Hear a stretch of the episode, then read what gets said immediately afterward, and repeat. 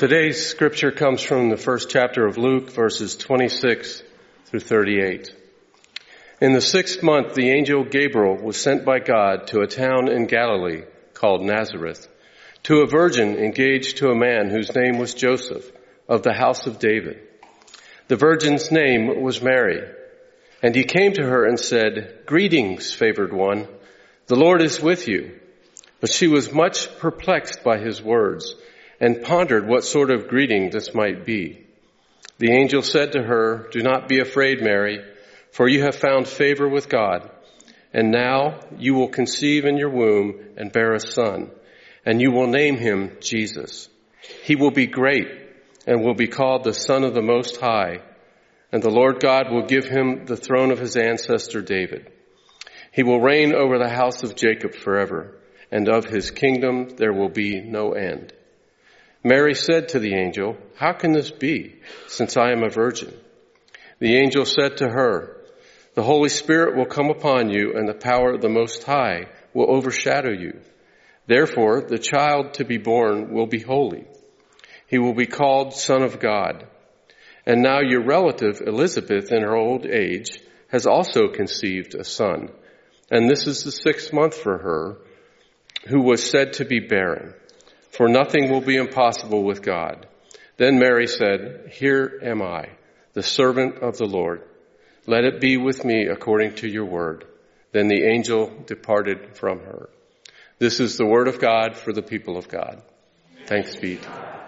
We are in a new sermon series called What's in a Name. Last week, uh, Pastor Jeff kicked us off looking about, uh, talking about the name Emmanuel, which means God with us. And as we begin to understand more about the names for Jesus, it helps us to understand more about who He is, why He has come, and what He is called to do, who He is called to be in our lives. Today, the name that we look at is Jesus itself. Would you pray with me? God of grace and God of mercy.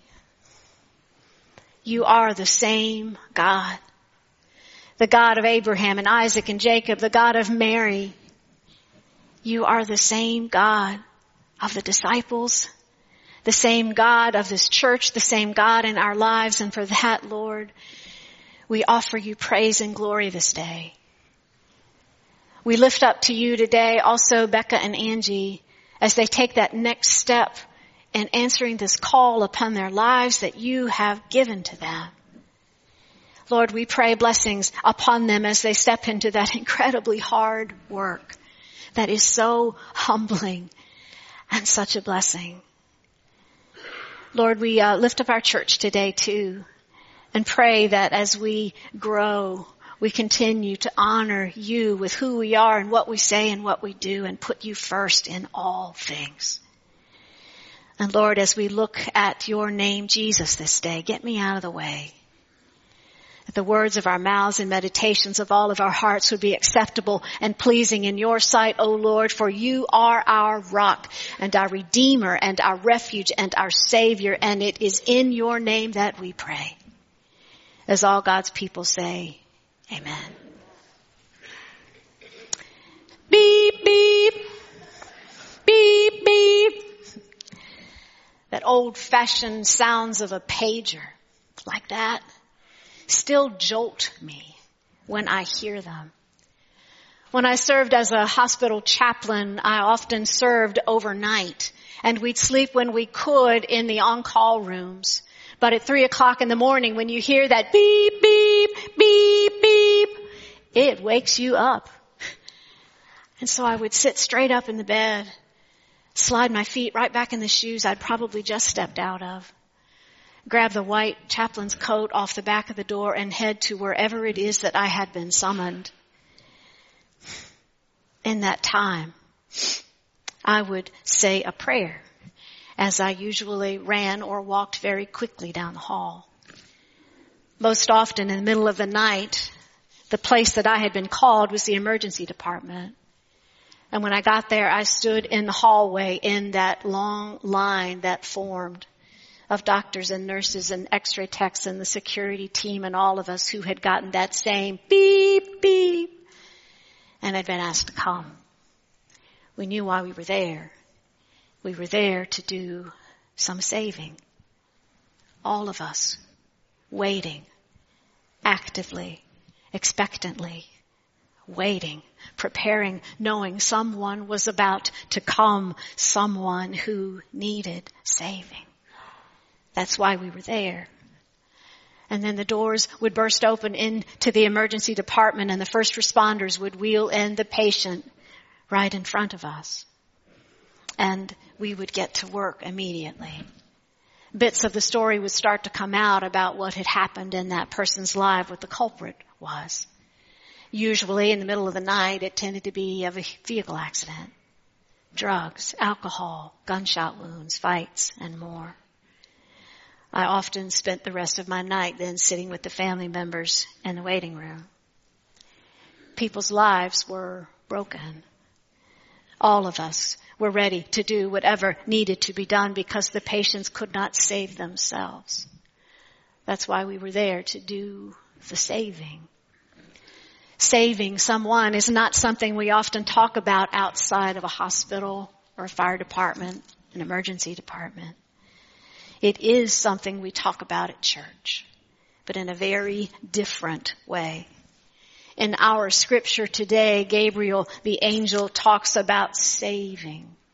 He tells a surprised Mary that she will have a baby and she is to name him Jesus, meaning one who saves. That name tells us who the baby is, why the baby has come, and what this baby will do. The name Jesus is linked to the Hebrew name Yeshua or Joshua meaning deliverer, rescuer. The name Jesus literally means savior.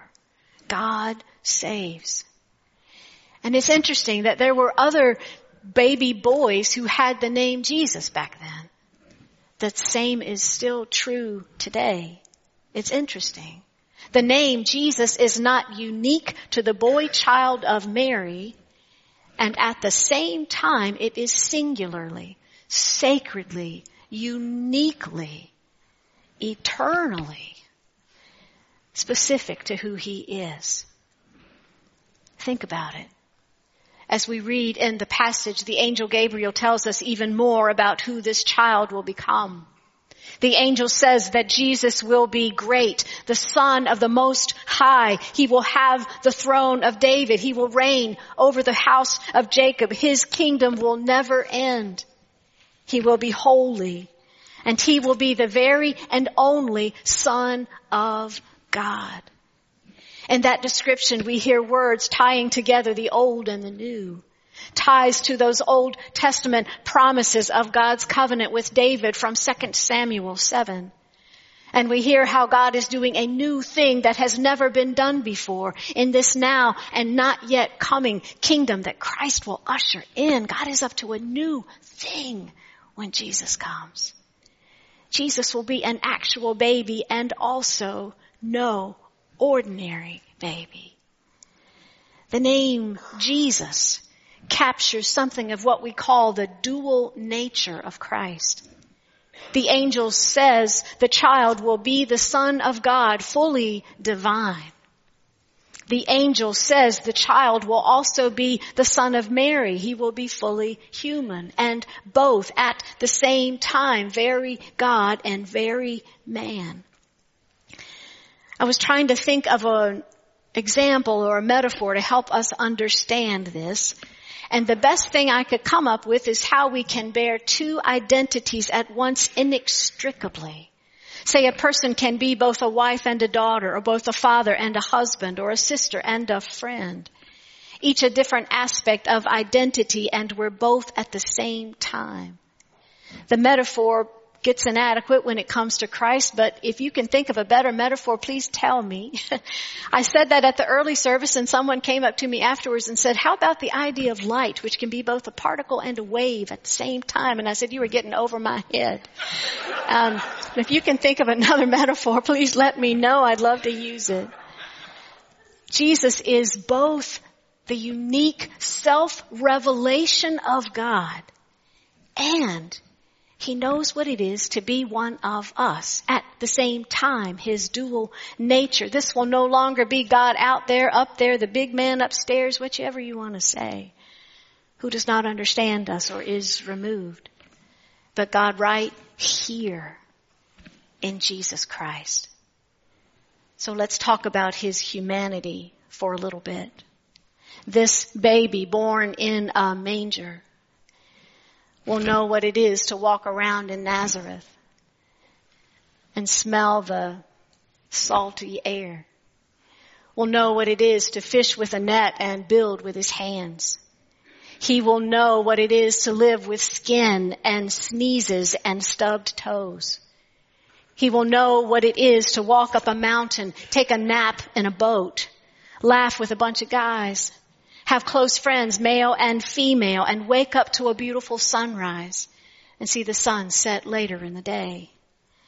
And he will know what it is to be misunderstood and have one of your closest friends betray you and how hard it will be to wash that person's feet anyway. He will know what it is to have a group of people scheme ways to take him out to try to trip him up with questions about the law or try to trap him or call him a heretic. He will know what it is to be falsely accused and have people spread lies about him. He will know what it is to suffer and he will know what it is to die. And at the same time, Jesus is fully divine. So let's talk about his divinity for a moment. The baby whose name means savior is the savior of the world and of you and of me. And he will do miracles that folks have never seen before. He will calm the seas and feed thousands and walk on water and heal diseases and heal hearts and free and forgive sin and offer hope and grace and new life, eternal life. He will overcome death and leave behind him an empty grave. All of this to do only what he can do for each of us to save us. Jesus is all this together. 100% fully human, 100% fully divine at the same time. Both and this is what we believe. We call this mystery the incarnation. And the Gospel of Luke doesn't try to explain it metaphysically. The Gospel simply states it. The angel announces it to young Mary. This will be your baby named Jesus, Savior, Son of God and Son of Man.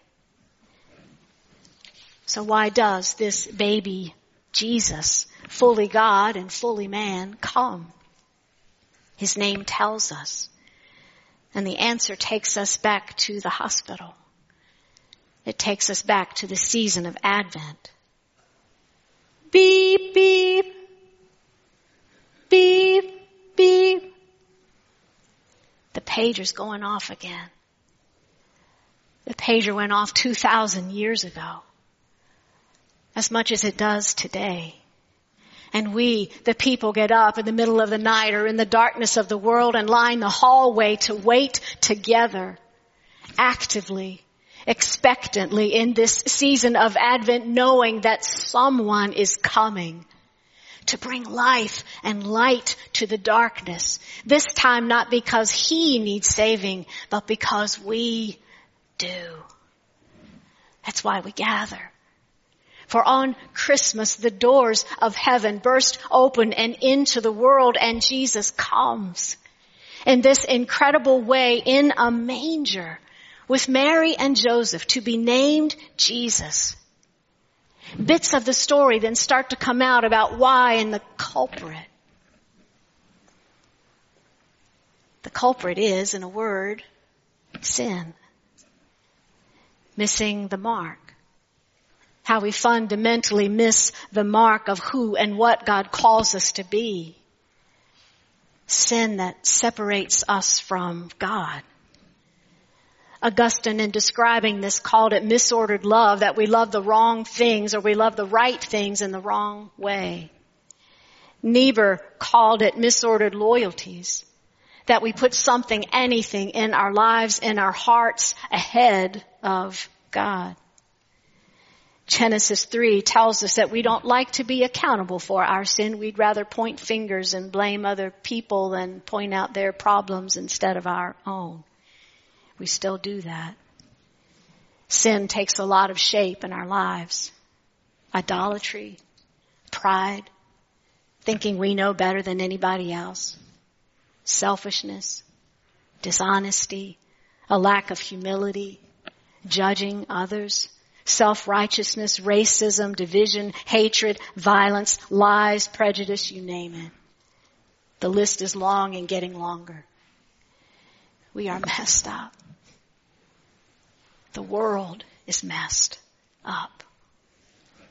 Broken. And this is our human condition.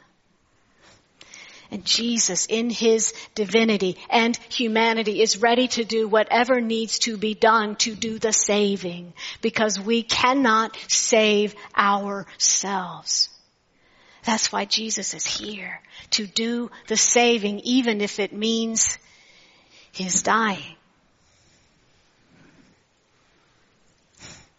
Jesus comes to show us what God is like and to bring in a new kingdom. John 3:16 tells us that God so loves the world that he gave his only begotten son that whosoever believes in him should not perish but have everlasting life. It was true then, it is true now. We're not the ones who do this kind of saving. In fact, we can't save anybody. Only God can do that. And it is the gift of salvation by grace as we respond to Jesus Christ in faith. Jesus is the Savior. That's what His very name means. So let us turn toward Him he knows what it's like to be human. He knows what it's like to mess stuff up. He's seen it happen. He's walked beside people and knows what it's like and he understands. And he alone can save. So let's ask him to do just that by grace to heal us forgive our sin, and redeem and heal our brokenness and give us the gift of eternal life. Would you say the name aloud with me? Say Jesus. Jesus.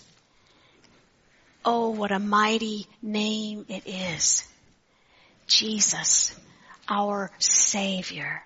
Emmanuel, God with us, our Redeemer, our Lord, and our friend.